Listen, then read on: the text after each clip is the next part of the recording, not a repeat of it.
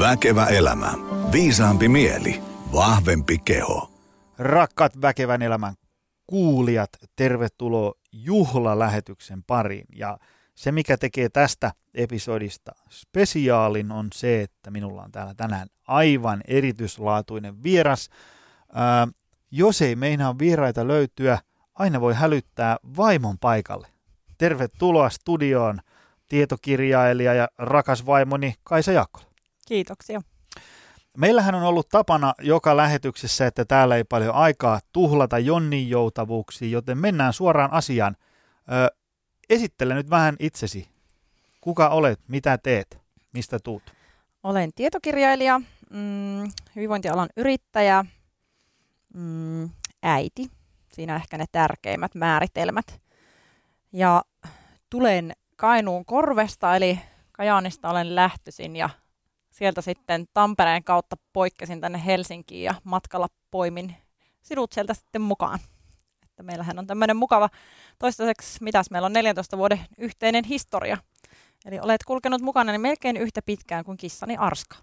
No niin, ja tota, tietysti linjalla on ihmisiä, jotka ei, ei yhtään tiedä, kuka me ollaan ja mitä me tehdään, niitä väkevä elämä – minun kirjani ja tämän lähetyksen lisäksi, niin meillähän on tosiaan yhteinen yritys Optimal Performance ja omistetaan Gymikin tuosta Helsingin Pasilasta yhdessä. Sulta on tullut nyt kuudes tietokirja pihalle, nimeltään Palaudu ja vahvistu. Kuten aina suurien vieraiden kanssa, niin me yleensä aina ensiksi niin kuin määritellään, että, että mitä on palautuminen ja vahvistuminen. Mistä me niin kuin tänään puhutaan, jotta kaikki kuulijat pääsee niin kuin samalle seinälle, että tämä on päivän teema, kun se on kuitenkin hyvin sellainen abstrakti mössö. Tarkoittaa monelle ihmiselle montaa eri asiaa. Mutta mitä on palautuminen ja vahvistuminen?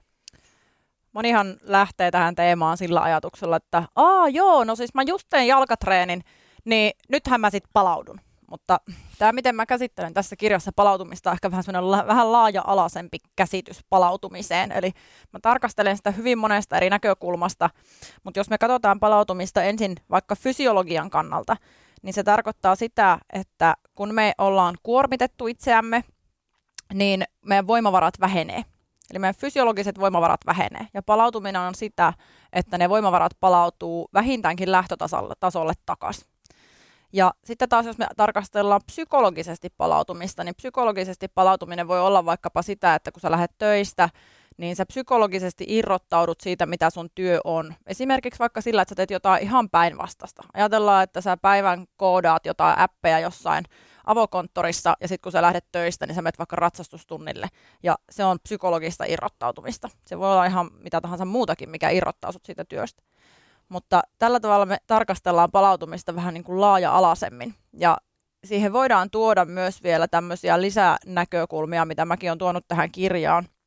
Eli ei pelkästään sitä, että kuinka me fysiologisesti palaudutaan niin, että me jaksetaan tätä arkea esimerkiksi nukkumalla hyvin, vaan myös se, että meillä voi tulla elämään hankalia tapahtumia, elämänkriisejä, traumaattisia kokemuksia ja myös niistä me pyritään toivon mukaan palautumaan. Ja hyvin monet palautuu ja erittäin hyvin ja joillekin käy huonommin, mutta aina on jotain tehtävissä. Eli mä haluan nyt tuoda tähän tämmöisen niin isomman kaaren, joka tarkastelee palautumista monesta eri näkökulmasta.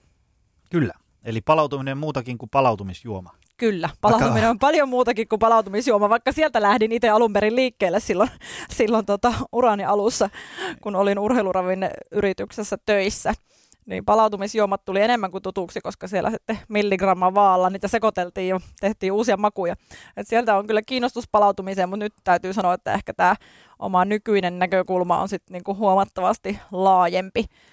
Ja mun näkökulmasta se, miksi palautuminen on niinku tärkeää kaikille meille, on se, että tänä päivänä niin moni kokee niin äärimmäistä kuormitusta, että voimat on tosi vähissä.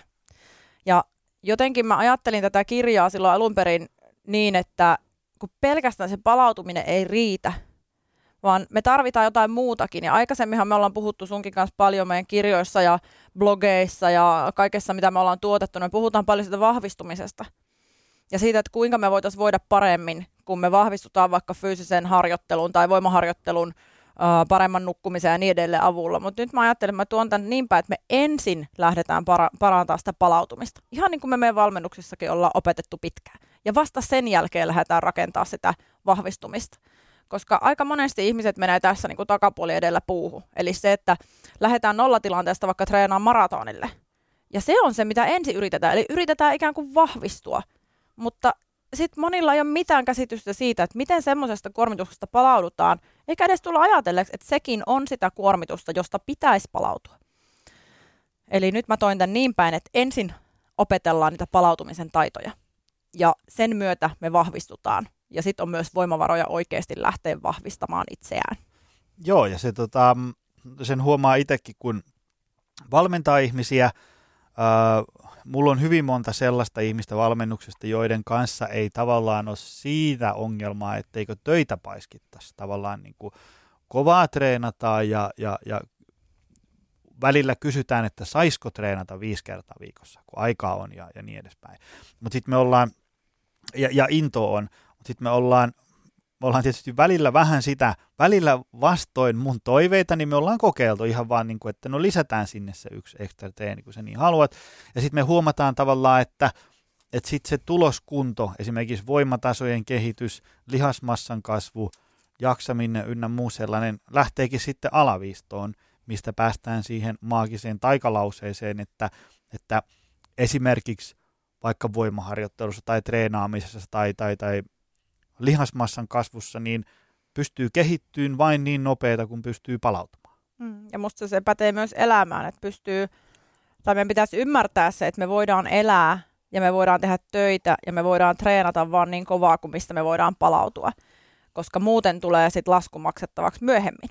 Eli ei se välttämättä siinä hetkessä vielä tule. Ja moni esimerkiksi yrittäjä, niin kuin itsekin tiedetään, että kun tekee suurella intohimolla omaa hommaansa, niin siinä on esimerkiksi burnoutin riski, koska sitä voi tehdä niin kuin tavallaan niin hyvällä flowlla niin pitkään, että tietyt perustarpeet voi unohtua. Nykyään onneksi on se viisivuotias, joka sitten hiukan rajoittaa tätä touhua, mutta helposti menee överiksi, kun on liian kivaa. Joo, ja sitten sen, sen, sen huomaa siitäkin, että se tavallaan sillä työnteon määrällä ei voi sitten korvata myöskään sitä laatua. Ja just tässä niin kuin kesken lauseen mietin sitä, että koskee kuntosaliharjoittelua ja, ja työntekoakin. Tavallaan, että että jos on paljon asioita tehtävänä vaikka töissä, niin sitä palautumista pitää olla siellä, koska jos tekee semmoisia 16 tunnin työpäiviä liian pitkään ilman minkäänlaista katkosta siihen, niin, niin tota, se työteho laskee.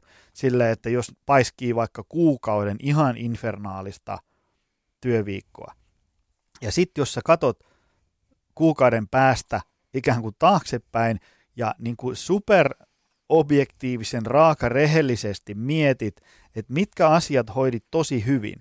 Paljonko asioita sait oikeasti loppuun saakka, montako uutta ideaa esimerkiksi syntyi, niin se on hyvin usein tosi vähän. Kyllä.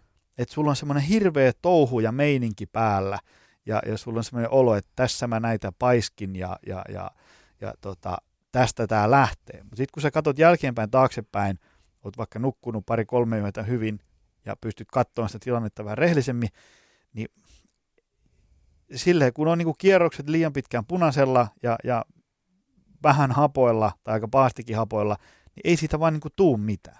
Pää ei säteile, juuri mitään ei saa loppuun, aloitekyvyttömyyttä ja, ja semmoista niin kuin alentunutta kykyä ratkaista haasteita ja ongelmia. Mm. Puhumattakaan siitä, että pystyisi olemaan niin kuin miellyttävä työ, työkaveri, niin, niin mm. tosi vaikeaa, ellei jopa mahdotonta. Ja siis kognitiiviset kyvyt laskee tutkitusti.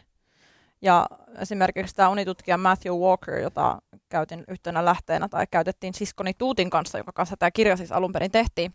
Tuutin on toimittaja ja kustannustoimittaja oli toinen, toinen tekijä tässä kirjassa, niin Walker puhuu juurikin siitä, että, että ihmisen tämmöinen niin kuin, ikään kuin käyttöaika, vähän niin kuin meidän puhelimen akulla on, niin se on 16 tuntia ennen kuin me tarvitaan latausta. Ja sitten taas se, että no vaikka Gustavsbergin Harri, joka oli yksi meidän asiantuntijoista myös, ja Harri on entinen karhuryhmän äh, poliisi ja myöskin kouluttaja, niin Harri puhuu juurikin siitä, että, että jos sä päivän sykit menemään ilman mitään taukoja, sä et missään kohtaa esimerkiksi pysähdy huomioimaan sun hengitystä, huomioimaan sitä, miten sä pystyt vaikuttaa sun fysiologiaan, niin ei kyllä siinä kohti sitten se yöuni ole laadukasta. Sä et tuu palautu edes sillä ajalla, minkä sä antaisit palautumiselle.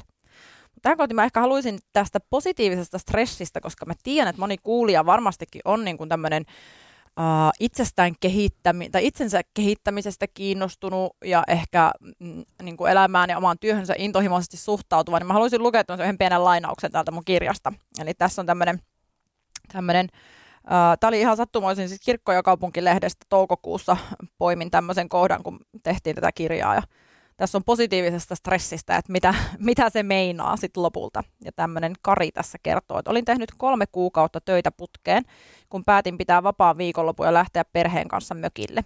Kävin illalla saunomassa serkkupojan luona ja minulla oli sen jälkeen outoja tuntemuksia. Aamulla sitten meni jalat alta. Aivoinfarktin seurauksena Tammisen oikea puoli halvaantui. Lääkäri totesi hänen paranemismahdollisuuksiensa olevan puolet ja puolet. Lääkärin mukaan aivoinfarktini johtui stressistä. Vaikka tein paljon töitä, en tajunnut sen rasittavan liikaa, koska sain tehdä rakastamiani juttuja. Eli hän oli tämmöinen muusikko ja en tiedä pystyykö ihan samalla tavalla enää jatkamaan, mutta musta tämä on niin kuin hyvä esimerkki juurikin siitä, että, että stressi on aina stressiä negatiivinen stressi on erilainen fysiologinen tila kuin positiivinen stressi siinä mielessä, että negatiivisen stressiin tyypillisesti liittyy aika paljon hajottavia hormoneja, kuten vaikka kortisolia, kun taas positiiviseen stressiin voi liittyä myös esimerkiksi endorfiineja ja oksitosiinia, ja ikään kuin suojaavia hormoneja myös. Mutta siitä huolimatta sekin on stressitila ja siitä täytyy jossain kohti palautua. Kyllä.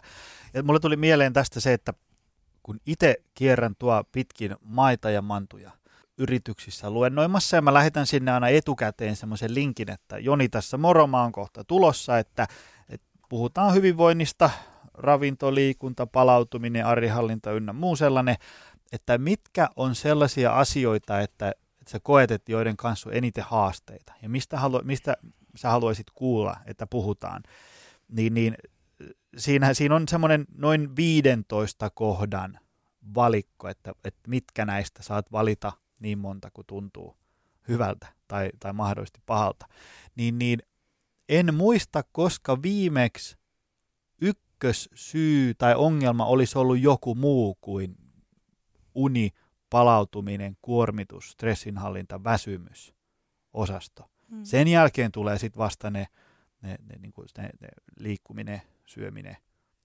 ylipaino, ylipaino. Niin, niin tämmöiset. Et, et se on, ja ja sitten siinä on vielä hauska se, että et, et se vastaus on sama riippumatta siitä, onko mä menossa puhumaan ö, punavuorelaisille palvelumuotoiluhipstereille vai onko mä menossa puhumaan johonkin noin niin kuin tonne syrjäkylille ihmisille, jotka tekee vaikka jotain asennushommia. E, et se on tavallaan, niin kuin tuntuu, että se on niin kuin semmoinen koko kansan ongelma tällä hetkellä. Kyllä, ja siitä siitä sitten saatiin, saatiin tota kiinnostavaa dataa ihan kirjaan, eli haastateltiin myös First Beatin Jaakko Kotisaarta, joka on tämmöinen aikamoinen datanikkari siinä mielessä, että hän on nähnyt tämän koko First Beat-yrityksen kaaren, eli ollut siellä alusta asti mukana.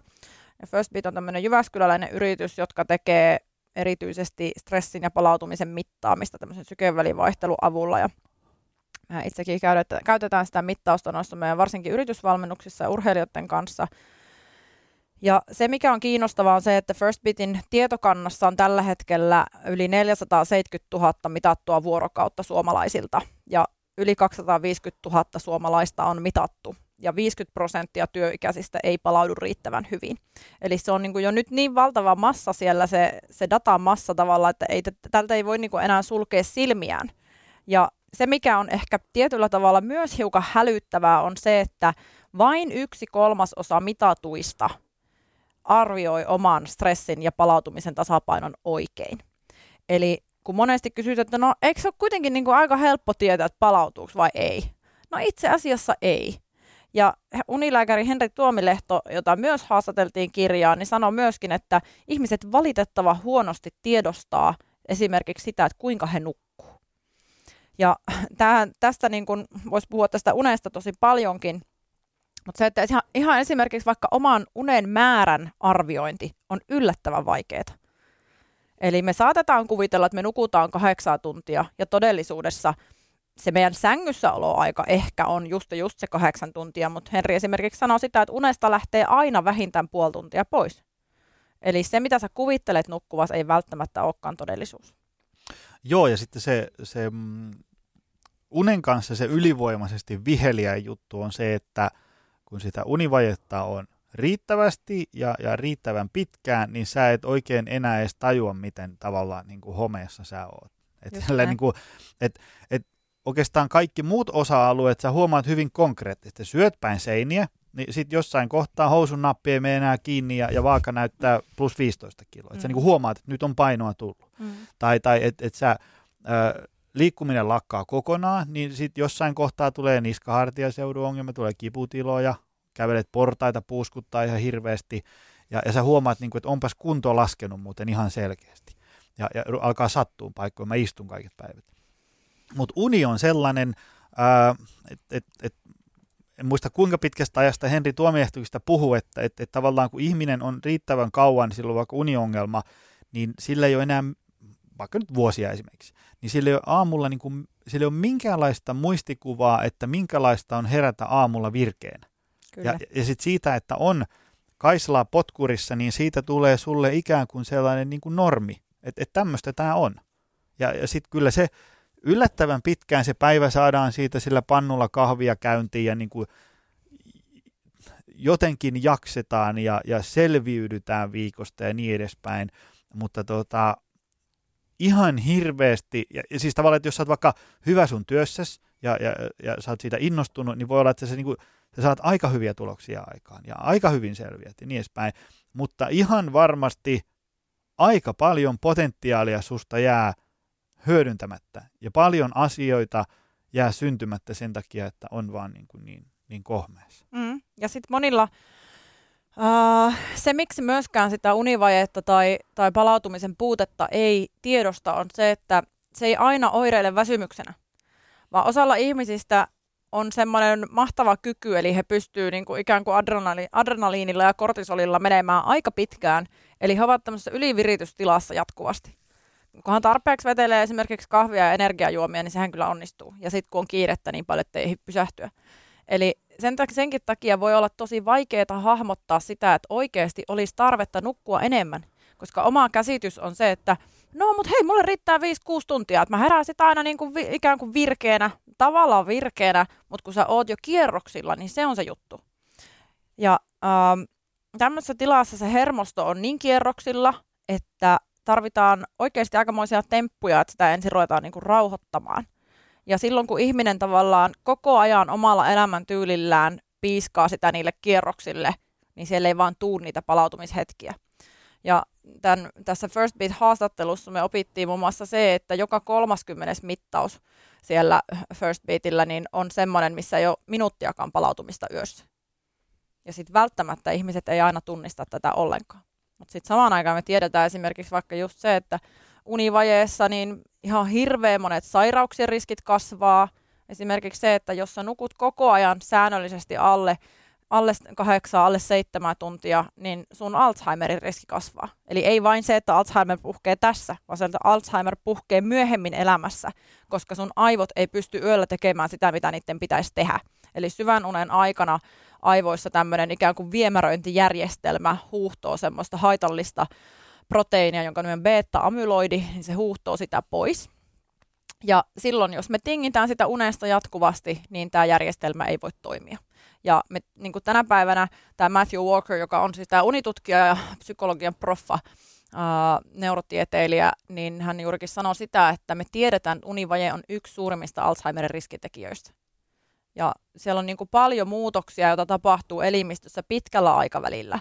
Mutta sitten on myös paljon muutoksia, jotka tapahtuu hyvin lyhyellä aikavälillä. Eli ihan jo esimerkiksi vaikka yhden yön ihan hirveän lyhyt uni, eli tyyli 4-5 tuntia, voi tiputtaa tämmöisiä NK-tappajasoluja, jotka äh, ikään kuin siivoo elimistöstä pois syöpäsoluja, joita meillä kaikilla syntyy siis joka päivä.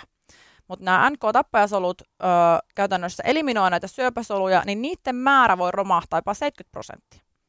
Jos sä ajattelet tämmöistä, mitä, tätä, mitä tapahtuu, jos sä pitkän aikaa laiminlyöt untas tällä tavalla, etenkin silloin, jos se on ikään kuin tarkoituksellista, eli sä et vaan mene nukkumaan, kun olisi mahdollista, niin onko se niin kuin tavallaan sen arvosta, että saa sitä ikään kuin sitä omaa aikaa.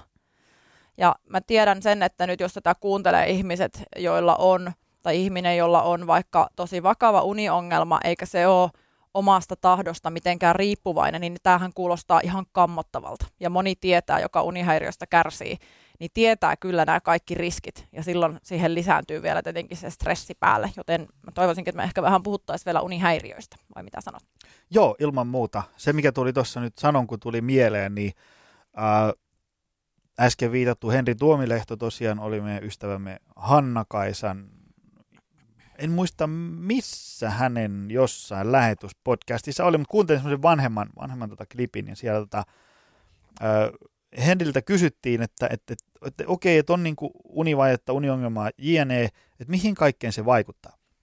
Niin Henri hyvin käänsi sen, mä en ole koskaan ajatellut asiaa näin päin, mutta oli aika herättävä, että Henri kysyi, että no, että niin kuin, mihin asioihin se ei vaikuta. Että jos ajatellaan, että, että me otetaan nyt joku tyyppi ja, ja, ja se syö hyvin – liikkuu säännöllisesti ja nukkuu vaikka kahdeksan tuntia yössä. Ja sitten yhtäkkiä me otetaan hänen yöunet ja lyödään ne niin kuin viiden tunnin kohdalta poikki. Niin mihin asioihin sillä ei ole vaikutusta? Niin se lista on joka tapauksessa tosi lyhyt, mun mielestä jopa käytännössä olematon. Okei, kyllä se sun seuraavan yksi, kaksi, kolme päivää treeniä saattaa vielä kulkea ja niin edespäin. Mutta sitten alkaa noin niin kuin sokeriaineen vaihdunta ottaa osumaa, pää ei toimi, kiputiloja alkaa hiljalleen syntyä, treeni ei kulje, herkkuja menee, jne, jne. Se lista on niin kuin ihan loputon. Mm, ja musta siinä ehkä tärkeitä asioita, mitä me ei tulla ajatelleeksi, on esimerkiksi vaikutukset meidän ihmissuhteisiin. Niin. Eli se, että mitä tapahtuu univajeessa, kun tunnesäätely alkaa mennä hankalammaksi. Ihminen, joka on univajeessa, niin käytännössä on paljon reaktiivisempi, ei ole ikään kuin äh, tämmöistä omien niin kuin, tunneheilahdusten säätelyä niin tehokkaasti kuin silloin, kun sä oot hyvin levännyt. Silloin sä pystyt ikään kuin myös tietoisella ajattelulla toteamaan, että okei, no tämä on ehkä semmoinen asia, johon mun ei nyt kannata niin kuin hiiltyä tai tästä ei kannata masentua tai mm, niin kuin näin. Mutta silloin, jos sä oot univajeessa, sä oot paljon reaktiivisempi. Ei, ei, pyst- ei ole impulssikontrollia eikä ole sitä semmoista samanlaista ikään kuin tämän etuaivolohkon toimintaa siellä, vaan se on vähän niin kuin offlineina. Ja silloin oot niiden aivojen antiikkisten osien armoilla, ja se jälki ei ole kivaa, esimerkiksi sitten ihmissuhteissa. Kyllä vaan.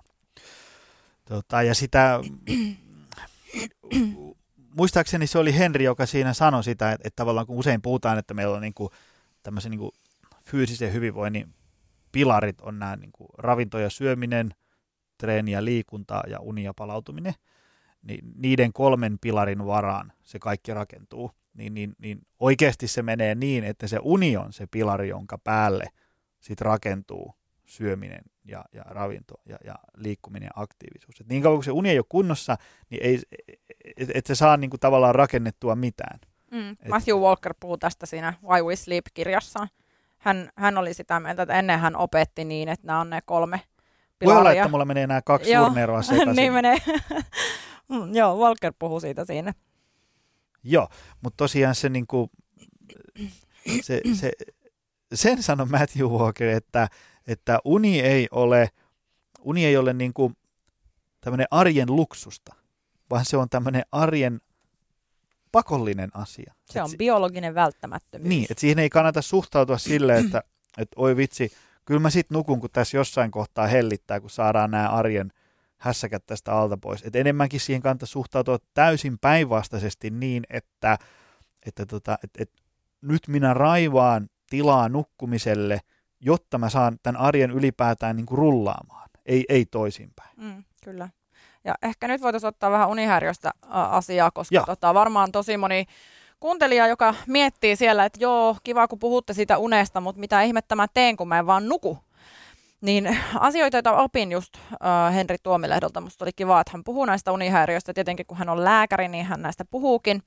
Eli opin esimerkiksi sellaisen asian, että erilaisia tämmöisiä diagnosoitavia unihäiriöitä on yli 80. Ja tämähän on niinku ihan massiivinen luku siihen nähden, mitä me niinku ehkä yleisesti niin kuin tavallaan arkipuheissa havaitaan. Eli siellä ehkä puhutaan jo, jotenkin niin kuin unettomuudesta tai ehkä joku puhuu uniapneasta ja tässäpä ne melkein niin kuin onkin. Välillä vilahtaa levottomat Niin, ehkä levottomat jalat, just niin. Mutta melkein se siinä. Joo. Ja sitten voi olla tietenkin näitä unta häiritseviä tekijöitä, niin kuin vaikka just joku se, että puree hampaita hirveästi yhteen tai jotain tällaisia asioita. Mutta se, mikä oli kiinnostavaa, niin äh, oli esimerkiksi just tämä, että, että niin kuin lääkärikoulutuksessa unta käsitellään ihan hirveän vähän. Se on muutamia tunteja.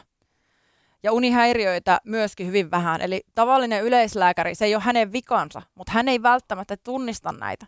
Eli hän ei osaa lähettää semmoiselle lääkärille, joka osaisi oikeasti hoitaa näitä. Eli se saattaa jäädä hyvin pitkäksikin aikaa ihmisiltä kokonaan niin kuin paitsioon. He ei ollenkaan tule ajatelleeksi, että tässä voisi olla tämän väsymyksen taustalla ihan oikeasti jotakin, mille saa diagnoosin. Muutakin kuin vaikka kilpirauhasevajaa-toiminta tai joku rautavajaus, josta puhutaan tänä päivänä mediassakin aika paljon. Esimerkiksi uniapnea, joka on yksi näistä yleisimmistä uh, unihäiriöistä, niin Henri sanoi sitä, että se on ihan hurjan alidiagnosoitu ongelma. Eli uniapneassa tulee tämmöisiä hengityskatkoksia, joiden myötä sitten aivojen hapensaanti heikkenee. Ja sitten kun aivot jää happivajeeseen, niin se tietenkin laukaisee stressireaktion kehossa, ihminen herää. Ja aina kun ihminen herää tai havahtuu vähän, niin se unisykli katkee. Eli se voi olla, että tämmöisellä ihmisellä, kun, ihmisellä, kun siellä tulee läpi yön niitä hengityskatkoksia, niin hän ei nuku missään vaiheessa hyvänlaatuista unta. Hän ei kunnolla ehdi nukkua sitä määrää syvää unta, mitä tarvittaisiin. Hän ei ehdi nukkua sitä määrää REM-unta, mitä tarvittaisiin, koska ne unisyklit ei koskaan mene läpi. Eli tämmöisellä ihmisellä ihan ehdoton juttu olisi se, että hän pääsee hoitoon. Ja monet kärsii näistä ongelmista jopa monta kymmentä vuotta. Ja mitä siellä nyt sitten olisi tämmöisiä yleisiä oireita, niin esimerkiksi just uniapnean kohdalla niin se päiväväsymys saattaa olla sitä, että on hyvin vaikeaa pysyä hereillä. Uh, voi olla tämmöistä just, että ikään kuin nukahtaa heti, kun on joku mahdollisuus. Että moni ajattelee, että mä oon vaan niin kuin hyvä nukkumaan, kun mä heittäydyn sohvalle ja välittömästi uni tulee. Mutta yleensä Henri sanoo, että se johtuu siitä, että on niin kova univaje, että elimistö niin kuin pyrkii joka tilanteessa vaan menemään sinne uneen aina kun mahdollista. Ja mitäs muuta? Mm, joo, eli se ehkä on hyvä tietää, että siinä uniapnean aikana niin tavallaan se, mitä siinä tapahtuu, on joillakin se on niin kuin tavallaan rakenteellista ja toisilla se johtuu esimerkiksi ylipainosta. Eli täältä niin kuin kurkusta noi hengityslihakset käytännössä lakkaa toimimasta, koska ne nielun, nielun lihakset rentoutuu silloin, kun vaikkapa leuka tipahtaa ikään kuin väärään asentoon, jos nukutaan vaikka selällään – tai sitten ylipainon takia siellä on niin kuin ahtaumaa. Ja äh, tässä kirjassa niin, ja haastattelussa Henri kertoi siitä, että hän näkee siellä jopa, kun he tekevät näitä tämmöisiä mm, unipolyygrafia-tutkimuksia, niin hän näkee jopa tämmöisiä hengityskatkoksia, jotka voi kestää jopa puolitoista minuuttia. Siitä voi jokainen niin kuin miettiä, että mitä hän tämmöinen mahtaa tehdä ihmiselle, jos hän on vaikka puolitoista minuuttia vähän väliä hengittämättä, niin se ei tee hyvää jälkeä. Ja siellä sitten voi olla, että on tämmöisiä muita ikään kuin sivuoireita, joita ei osata ajatella, että nämä on unihäiriöstä johtuvia, kuten vaikka esimerkiksi sitä, että on korkea verenpaine, Uh, ja semmoisia niin tavallaan liitännäisoire tai ongelmia, kuten vaikka just sitten ylipaino. Ja se, että onko esimerkiksi uh, ylipaino niin kuin uniongelmasta johtuvaa tai jotenkin siihen liitoksissa on sitä tietenkin vaikea sanoa, mutta tiedetään, että usein uniapnea-potilailla on ylipainoa. Eli jopa 70 prosenttia näistä uniapnea-potilaista on ylipainoisia. Ja usein sitä pystytään sitä uni, unihäiriötä, jo tässä tilanteessa nyt esimerkiksi vaikka sitä uniapnea, niin hoitamaan aika tehokkaasti. Eli jotkut tarvii äh, esimerkiksi semmoisen CPAP-laitteen, joka sitten auttaa pitämään sen nielun auki ja se hengitys kulkee. Ja moni, joka tämmöisen on sitten saanut, niin on kokenut ja kertonut, mulla on ollut näitä esimerkiksi noilla viikonloppuretriiteillä näitä ihmisiä ja tietenkin lukiolta saa palautetta, niin moni on kokenut elämänlaatu kerta kaikkiaan kohisten nousee. Eli saa ikään kuin oman elämänsä takaisin. Mutta se on aika rankka polku, eli joskus joutuu tosi tosi paljon itsekin vaatimaan niitä tutkimuksia, jopa hakeutuu niihin itse, sillä tavalla itse maksaa. Ja mä ainakin suosittelisin kyllä lämpimästi sitä, että vaikka just Oiva-uneen tai Helsingin uniklinikalle tai mihin tahansa sellaiseen paikkaan hakeutus, missä unta sitten tutkitaan ihan oikeasti. Joo, koska se on, kun mä oon yrittänyt sitä, kun itse puhun näistä niin kuin unen ja, tai niin kuin kokonaisvaltaisesta hyvinvoinnista ja niistä niin kuin hyvin peruspalikoista, niin kun mä oon välillä ollut sillä että, että, että alkaa itseäkin vähän kyllästyttää ja jankata tästä unesta, mutta sitten kun sitä yrittää löytää jotain muuta kulmaa siihen, niin tulee aina siihen, että, että jos se uni ei ole kunnossa, niin sitten ne kaikki muut, totta kai ne on hyviä ideoita, niillä voidaan saada tavallaan niin se, että sä otat jonkun, rupeat käymään kävelylenkeen. No ilman muuta se on niin hyvä startti, ja sä saat se homman käyntiin, ja saat onnistumiskokemuksia, ja ehkä kenties uni maistuu paremmin ja niin edespäin. Mutta tavallaan niin kauan kuin se uni ei ole kunnossa, niin kaikki muu on ihan sairaasti vaikeampaa. Mm. Ja, ja sitten sit kun uni on kunnossa, ei, se ei vielä tarkoita sitä, että sen jälkeen kaikki tapahtuu sormia napsauttamalla, mutta sen jälkeen kaikki on noin niin kuin sanotaanko et edes niin kuin teoriassa mahdollista mm. ja, ja huomattavasti helpompaa. Mm. Ja musta se, mitä Henri sanoi, se mikä oli tosi tärkeää kuulla, ja mä toivon, että kuulijat nappaisi tästä kiinni, on se, että jos sulla diagnosoidaan unihäiriö, niin useimmiten niitä pystytään hoitamaan varsin tehokkaasti silloin, kun se häiriö löydetään. Eli oli se sitten levottomat jalat, joka on tämmöistä niin kuumotusta, pistelyä, pak, niin pakollista jalkojen liikuttelua. Se voi puhjata vasta yli kolmikymppisenä, eli ei ole välttämättä mitään kunnollisia oireita ennen sitä. Tai sitten vaikka ihan unettomuus, jossa sitten on esimerkiksi sitä, että voi olla herkkä uninen, säpsähdellä kaikkeen, uni ei ikään kuin pysy päällä tai on nukahtamisvaikeuksia. On hyvin paljon asioita, joita näille voi tehdä, mutta mikään ei muu auta kuin se, että hakee sitä apua. Eli pitää jaksaa olla siinä, ja mikä on sitten tietenkin siinä niin kuin univajeessa vaikeaa, on juurikin se, että jaksaa hakea sitä apua. Mutta jos ei itse jaksa, niin pyytää vaikka läheiseltä apua, että hoidettaisiin asia yhdessä kuntoon, koska se vaikuttaa kuitenkin koko perheen elämänlaatuun. Joo, joo, ja se, se, se unen kuntoon laittaminen, se on just sellainen, että, että se, että joku on väsynyt, niin, niin, niin se ei ole kenenkään etu. Se ei, mm. se ei ole puolison etu, se ei ole lasten etu, se ei ole vanhempien etu, se ei ole työnantajan etu. Työ... Kukaan ei hyödy siitä, että joku on väsynyt. Mm. Sitten taas, kun joku on virkeä, niin se on kaikkien etu. Mm. Et siinä mielessä, mitä ikinä se vaatiikaan tai maksaakaan se, että jonkun uni pistetään kuntoon, niin se on sen arvosta. Niin, ja mä jotenkin ajattelen just, että, että niin kuin vireystilan hyvä, tai hyvä vireystila, niin se on niin kuin kaiken onnistumisen ja menestymisen tavalla elinehto tai muuten siitä tulee ennen pitkää tosi kallis lasku niin joo, itselle joo. tai yhteiskunnalle tai työnantajalle. Joo, ja se, että, se, että sulla on semmoinen, niin kuin, sä palaudut riittävästi, sulla on hyvä semmoinen, sä oot niin kuin terve ja, ja semmoinen perusterve ja sulla on niin kuin hyvä tämmöinen arjen perusvire, niin se koskee vähän niin kuin kaikkia. Mä aina korostan sitä, kun mä käyn puhun yrityksessä ja siellä on joka tapauksessa joku tämmöinen 80 hengen porukka, niin siinä on se koko kausinkäyrä edustettuna aina. Niin mä aina korostan sitä, että riippumatta siitä, ootko sä tänään huonossa kunnossa tai ihan ok, tai sä oot se, se paikallinen crossfit- tai triathlonmestari, niin nämä asiat koskee tämä palautuminen sua myös. Koska niin kauan kuin sä et palaudu sille, että sä oot perusterve, arkirulla ja niin edespäin, niin, niin ei ole mitään mahdollisuutta olla tosi hyvässä kunnossa.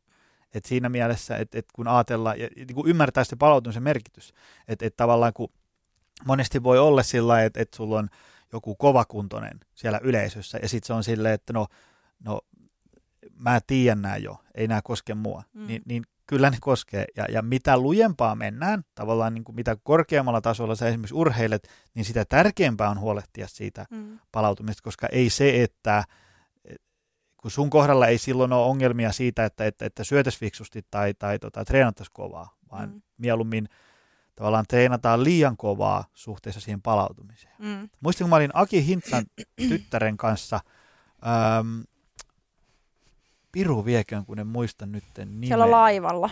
Joo, Te siellä laivalla. siellä laivalla työhyvinvointiseminaarissa. Kyllä. Pahoittelen, että nyt en muista nimeä. Tuli tämä juttu mieleen tästä lennosta, niin hän puhui sitä, että että tavallaan pitäisi muuttaa se asennoituminen siihen äh, niin kuin uneen.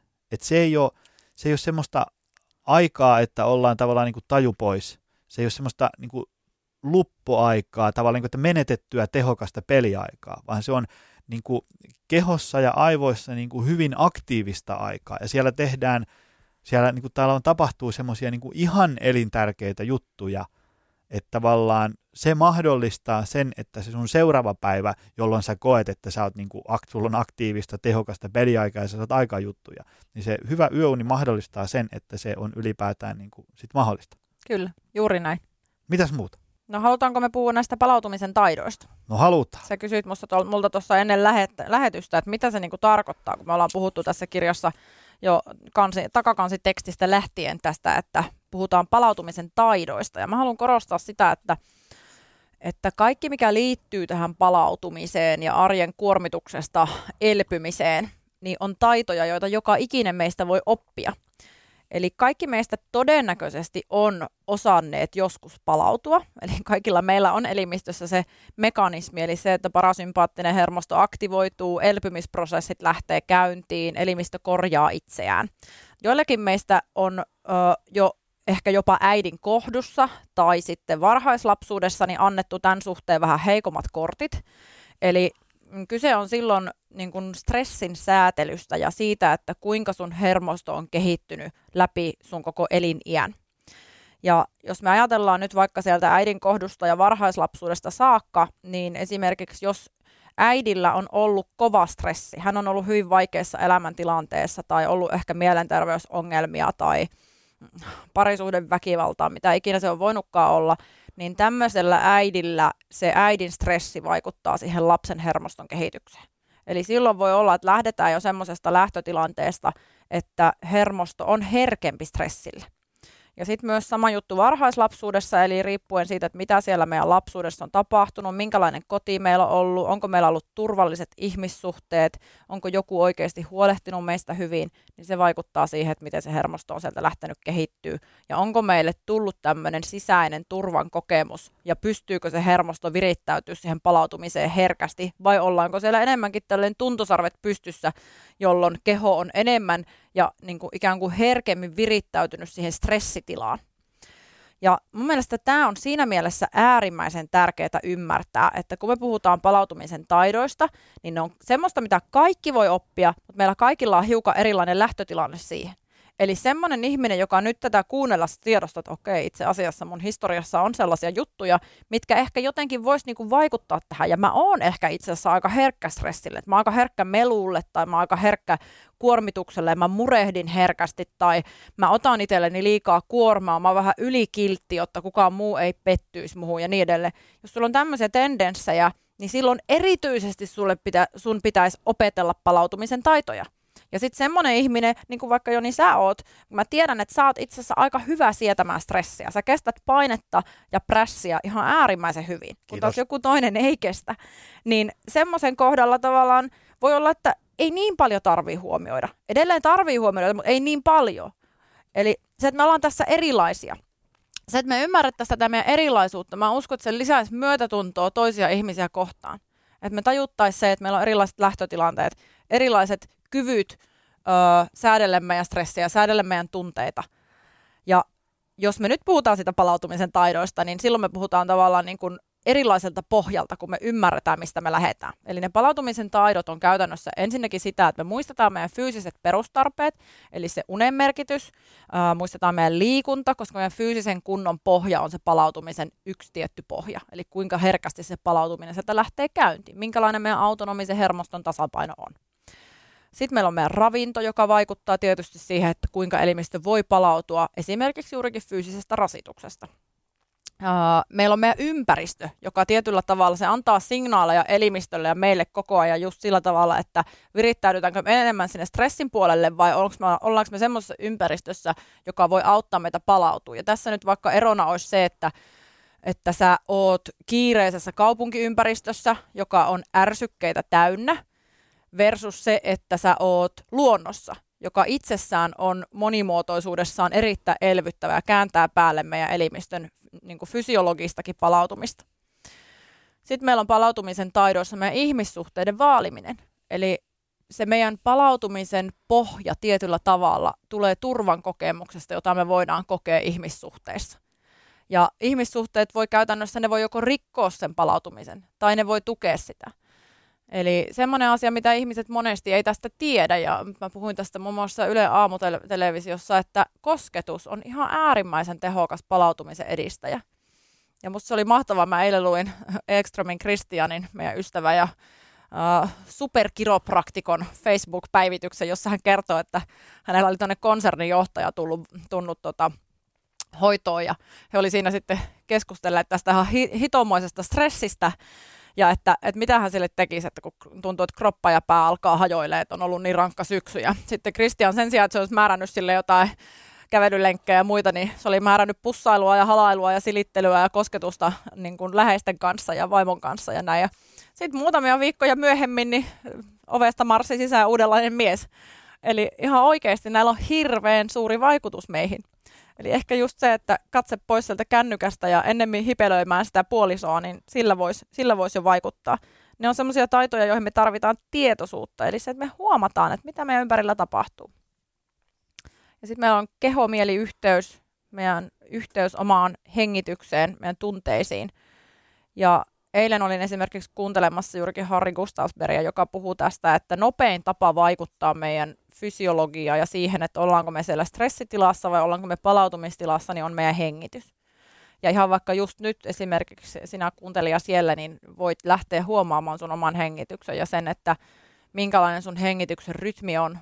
Onko se rauhallinen, onko se ehkä just nyt kiihkeä, ja onko mahdollista vaikka rauhoittaa hengitystä hieman sillä tavalla, että ihan vaan aistit sun omaa hengitystä, hengittelet rauhallisesti, tuot jonkun semmoisen mielikuvan esimerkiksi ihmisestä tai jostain paikasta, joka on sulle tosi rakas ja merkityksellinen.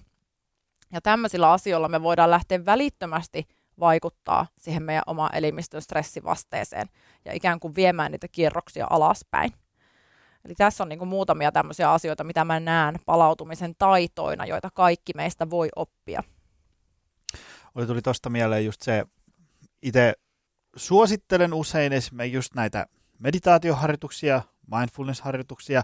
Se, minkä itse on huomannut niistä hyötynä on se, että, että, että ju, siis, si, niitä tekemällä en ainakaan itse ole vielä muuttunut sellaiseksi, etteikö maailman tällaiset niin kuin normaalit lainalaisuudet niin kuin koskettaisi mua edet. Edelleen harmittaa ja sitten välillä jopa sitä V-kirjaimella alkavaa tapahtuu, mutta ei niin, ihan niin paljon, eikä varsinkaan niin pitkään.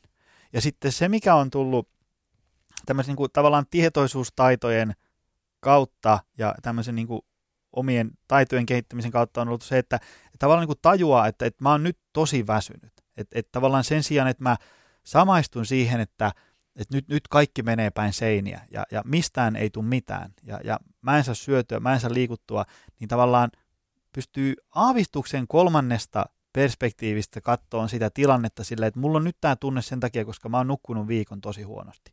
Et nyt mä en ota näitä mun oman mielen tuotoksia ihan niin tosissaan, vaan mä nyt teen kaikkeni, että mä saan nukuttua pari yötä hyvin ja katsotaan sitten, miten maailma makaa. Ja sitten huomaa, niin kuin, että, että kaikki ne tosi ikävät asiat ja tuntemukset johtu sitten loppujen lopuksi vaan siitä oman mielen tuotteesta, joka oli sen, sen väsymyksen seurausta. Ja näihin tota, mä selailin tuolla, kun mä olin tuolla luentokiertueella pitkin Suomeen, selailin tätä kirjaa, ja täällä oli lause, tai tämmöinen niin kuin First Beatin Jaakko Kotisaaren lainaus häneltä, että tota, tämä oli, tää oli niin kuin, tämä kuulostaa jotenkin liian hyvältä ollakseen totta, mutta pakko tämä on uskoa, kun asiantuntija näin sanoo. Ja, ja siis ihan vaan, kun ajattelen, kun joskus voi olla sellainen, että nyt siellä linjan toisessa päässä on joku ihminen, joka on väsynyt, ja niin edespäin, ja nyt täältä alkaa tulee, niin kuin, että, että pitäisi tehdä tätä, pitäisi olla sitä, tätä, tätä, tätä, niin sitten se riman tavallaan helposti tuntuu, että, että nyt mun pitää niin kuin räjäyttää kaikki uusiksi, jotta valo edes pikkusen alkaa kajastaa tunnelin päästä. Tai että että että multa loppuu se vähänenkin oma elämä, jos mä rupean niin kuin laittaa kasilta laitteet kiinni ja jaada jaada jaa. Niin, niin eipäs vaan varsinkin ennen kaikkea kannustetaan, että jos nyt ei esimerkiksi liiku yhtään, niin, niin kuunnelkaa tätä.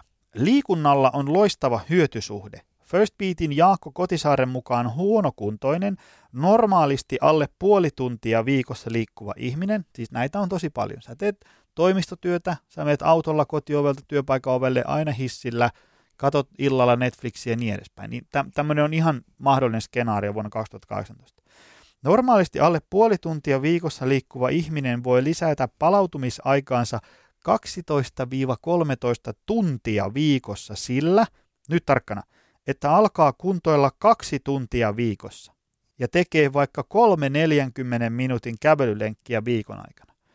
40 minuutin kävelylenkin saa siis aikaan kävele töistä kotiin. Tai 40, riippuen työmatkasta. Riippuen tietysti työmatkasta, mutta siis tavallaan niin kuin mietit, minkä ikinä lenkin voisit kävellä, kestää 40 minuuttia silleen, että sä hengästyt kolmesti viikossa ja sun jokaiseen päivään ilmestyy melkein kaksi tuntia palautumisaikaa. Mm. Se tulee sinne yöuneen. Niin. Eli yöunen palauttavuus paranee niin paljon. Niin.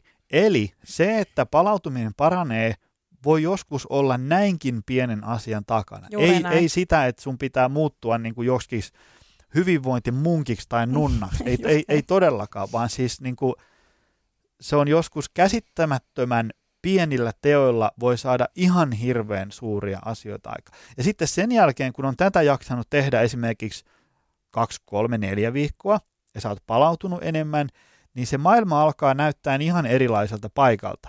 Niin kas kummaa, kun se salille lähteminen ja sitten se itsensä vahvistaminen esimerkiksi, niin ei kuulostakaan enää niin mahdottomalta ajatukselta. Tai se, että sä tekisit joka aamu sen smoothien, että päivä lähtisi hyvin käyntiin, niin ei sekään enää kuulosta niin mahdottomalta, kunhan se saadaan vaan niin kuin se umpisolmu pikkusen auki sieltä. Just niin. Eli joskus vaikkapa unen parantaminen paraneekin sillä, että vaikka lisätään liikuntaa. Eli musta se, mikä niin on erittäin kiinnostavaa näissä hyvinvointiasioissa on juurikin se, että miten nämä yhdistyy toisiinsa.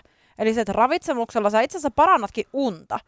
Ja unella sä itse asiassa parannatkin sun kehon kykyä palautua. Ja palautumisella sä itse asiassa vaikutat siihen, että miten sun sokeriainevaihdunta toimii, eli miten sun ravitsemus, ikään kuin tai se mitä sä syöt, käyttäytyy siellä sun kehossa, tai miten sun keho käyttäytyy sen suhteen.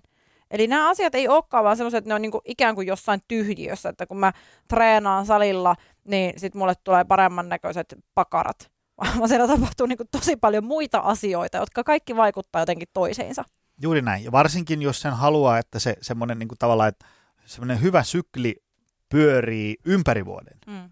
Se, että et, et nukutaan ja palaudutaan hyvin, kas kummaa, kun treeni kulkee ja sitä jaksaa tehdä ja sitten kas kummaa, kun safka maistuu, ja kas kummaa, kun uni tulee. Ja siitä, siitä tulee semmoinen kiva semmoinen niin lumipallo, joka lähtee, se pitää niin itse ensiksi laittaa liikkeelle, ja sitten kun se pyörii, niin, niin tota, sen jälkeen sitä pystyy tavallaan pitää vauhdissa aika helpolla. Mm.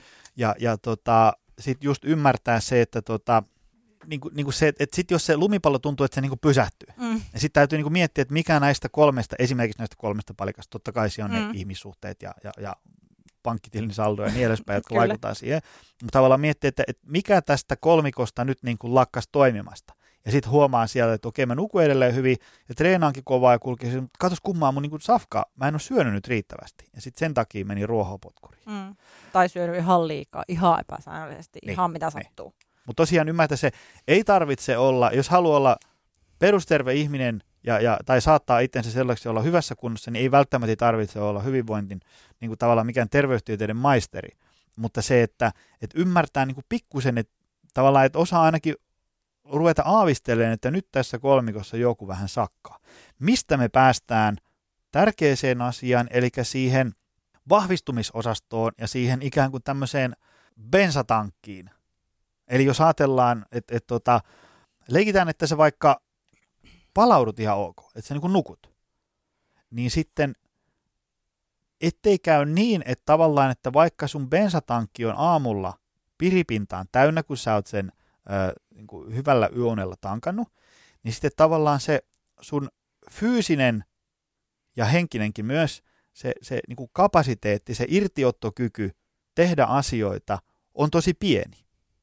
Tavallaan, niin kuin, että, että vaikka sun akut on latingissa, niin, niin, niin silti sun akku, siis jos ajatellaan, sulla on puhelin, tai sulla on puhelin, missä on akku näyttää 100 prosenttia aamulla, mutta kun täys akku kestää vain puolitoista tuntia, Just niin. niin sit, se, sit sä veisit sen puhelimen aika äkkiä korjaamalle.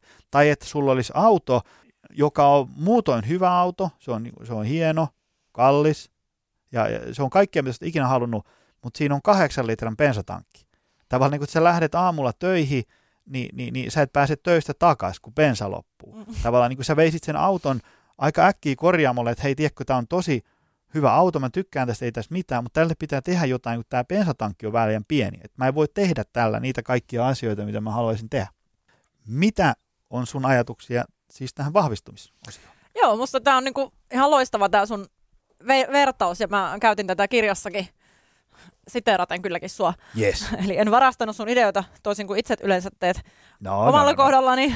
ja tota, joo, no mutta siis äm, tässä on niinku tämä fyysinen aspekti, mikä liittyy juurikin äh, mun mielestä fyysiseen kuntoon ja sitten myös tähän ravitsemukseen, eli se, että jos me ikään kuin ollaan koko ajan aliravitsemustilassa tai negatiivisessa energiatasapainossa, tai sitten syödään esimerkiksi päivän aikana ihan liian vähän ja sitten illalla vedetään överit, niin se ei, se ei niin toimi vahvistumisen kannalta. Eli vahvistuminen edellyttää sitä, että me suunnilleen syö, syödään sen verran, mitä me tarvitaan energiamäärässä ja riittävän usein. Ja sitten myöskin just tätä, että sitä fyysistä kuntoa kohotetaan ikään kuin yli sen välttämättömän minimin.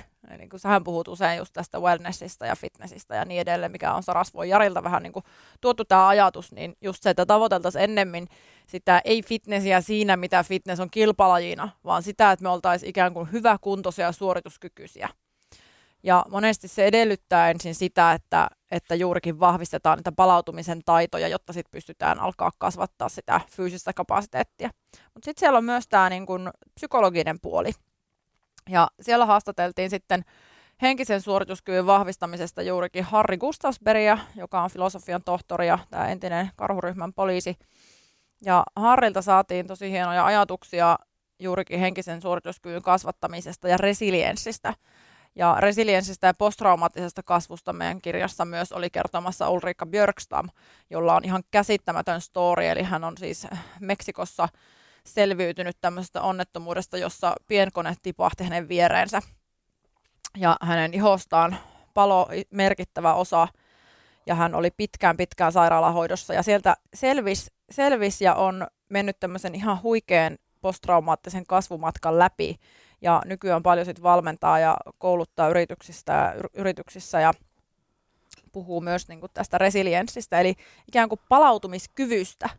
Eli se, että kun elämä heittää meidän varrelle haa, tai tien, niin kuin tien varrelle kuitenkin niitä haasteita, harvemmalle lentokonetta, mutta kuitenkin kaikenlaisia haasteita, tulee avioeroja, tulee yllättäviä sairastumisia, jossain kohti me joudutaan luopumaan meidän vanhemmista, tulee potkuja, kaikenlaista sellaista, mitä me ei olla ajateltu. Ja myös niitä ihan arjen hetkiä, niin kuin vaikka tänä aamuna mm, mä oon tuntenut tosi suurta ärtymystä. Ehkä sitä jopa vielä alkavaa tunnetta. Ja se, että mitä sitten tapahtuu. Eli mikä se on se meidän ikään kuin resilienssikyky, se, että kuinka paljon me taivutaan ja tullaan sieltä takaisin. Ja miten sitten, jos elämä murenee tietyllä tavalla ja me ikään kuin rakennetaan itsemme uudestaan ylös ja pystyyn, niin minkälaista storia me kerrotaan ja minkälainen se meidän psykologinen palautumiskyky myös on. Ja osataanko me ottaa tavallaan, niin kuin, tai osataanko me rakentaa sitä meidän tarinaa uudestaan. Mikä se on se narratiivi, mikä siellä meidän päässä tästä kaikesta käy niin kuin keskustelua. Että onko se se, että mä olen uhri, vai onko se se, että mä olen selviytyjä ja rakennan elämästäni jotain parempaa sen kautta, että jotain tapahtuu. Oli se sitten se avioero tai oli se sitten se joku muu. Eli se, että omaksunko mä identiteetin, että mä olen epäonnistunut avioliitossa. Ja se vaikuttaa aina siihen, miten mä näen itteni. Vai ajattelenko mä, että meillä oli ihmissuhde, joka opetti mulle jotain merkityksellistä. Ja sitä kautta mä rakennan uudenlaista elämää. Eli siellä on niin kuin monta aspektia tässä vahvistumisessa myös. Joo, ja sitten se, mitä itse aina ää, lu, esimerkiksi luennoilla ja, ja, ja sosiaalisen median postauksessa koitan niin kuin edistää, on se, että ensiksi täytyy olla niin kuin rakentaa sille, että on perusterve. Arki rullaa ja, ja on voimavaroja hoitaa ne, mitä niin kuin arjessa tulee keskimäärin yleisesti vasta. Mutta kyllä mä kannustan ihmisiä siihen, että, tota, että rakentaisi jonkun verran sellaista niin kuin ylimääräistä. Mä niin kuin puhun siitä tavallaan, niin kuin, että, että samalla lailla kuin voisi olla hyvä, että paiskis hommia sen eteen, että jonain päivänä olisi vaikka – 2000 euroa jossain pankkitilillä sivussa tai jossain piirongin laatikossa, että arki rullaa jees, mutta sitten pam, pesukone hajoaa. Ni, niin se ei pudota sua niinku polville, vaan sä voit ottaa sieltä ja hakea uuden pesukoneen ja taas elämä jatkuu.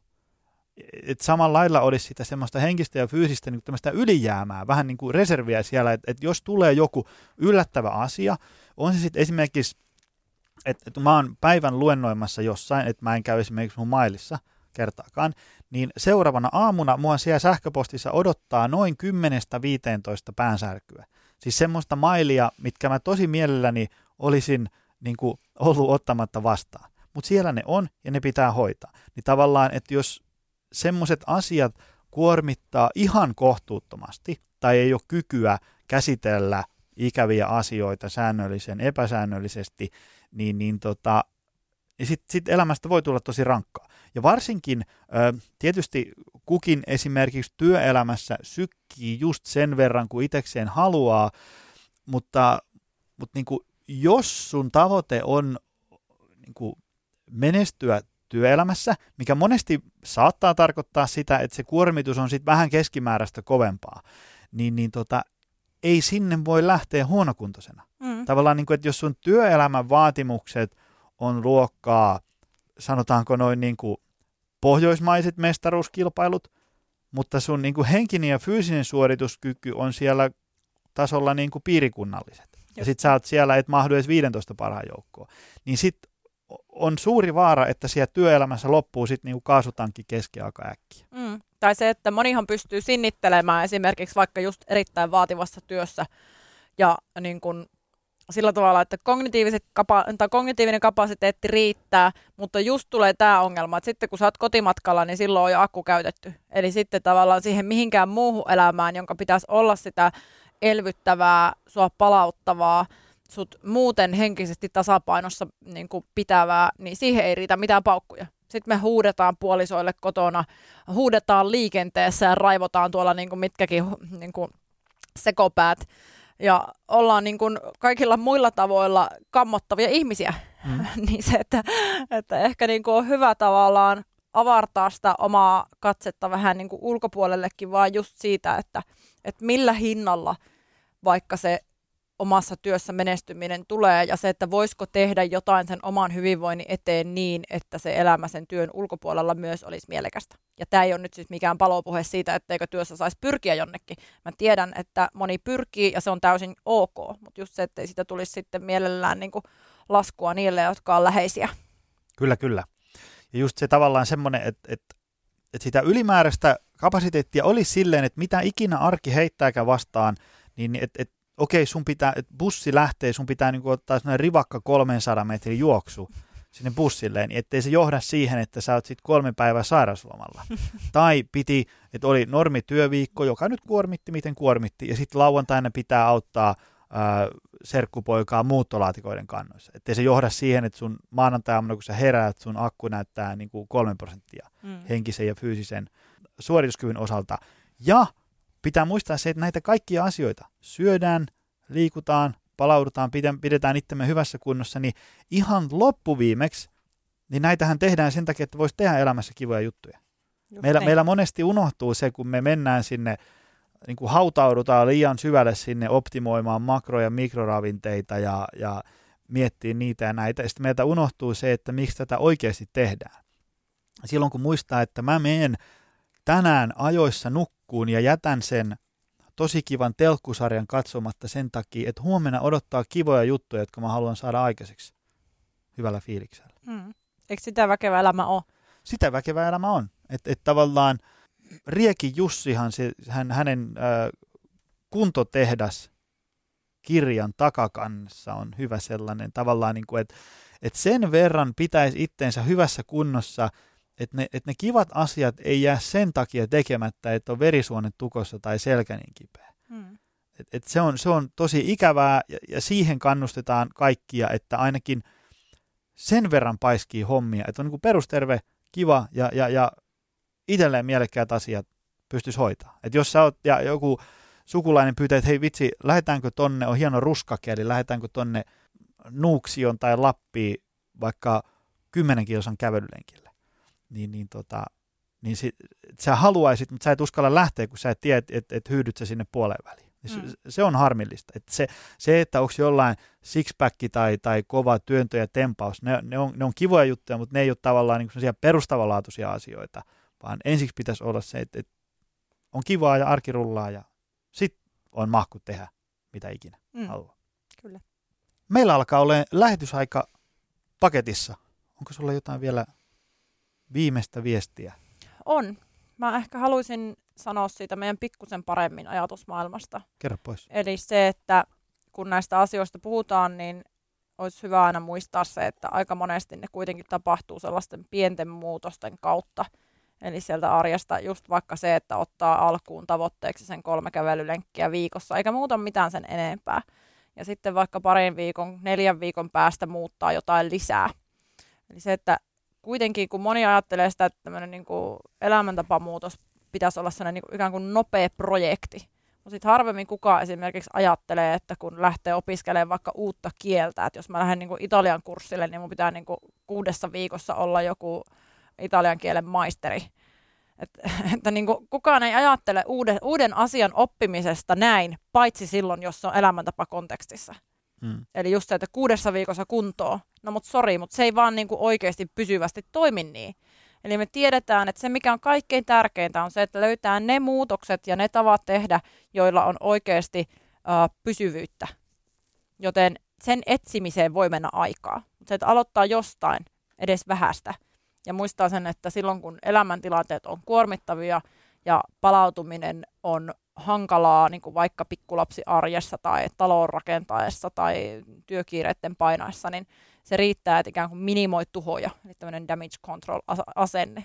Eli aina ei ole aikaa tai aika tavoitella jotain vaikka kovia maratontuloksia, vaan joskus on hyvä vaan ikään kuin minimoida ne tuhot ja pyrkiä elämään sitä hyvää elämää tässä ja nyt. Hieno tiivistys. Loppuun vielä, rakas vaimoni Kaisa, mistä yritykset, yhteisöt, ihmiset asiasta kiinnostuneet sut löytää? No ehkä helpoin on www.kaisajaakkola.com ja sitten tietenkin Facebook ja Instagram. Eli Facebookissa kirjailija Kaisa Jaakkola löytyy mun Facebook-sivut ja Instagramissa olen nimellä Kaisa J. Yes. Hei, kiitos Kaisa suuresti.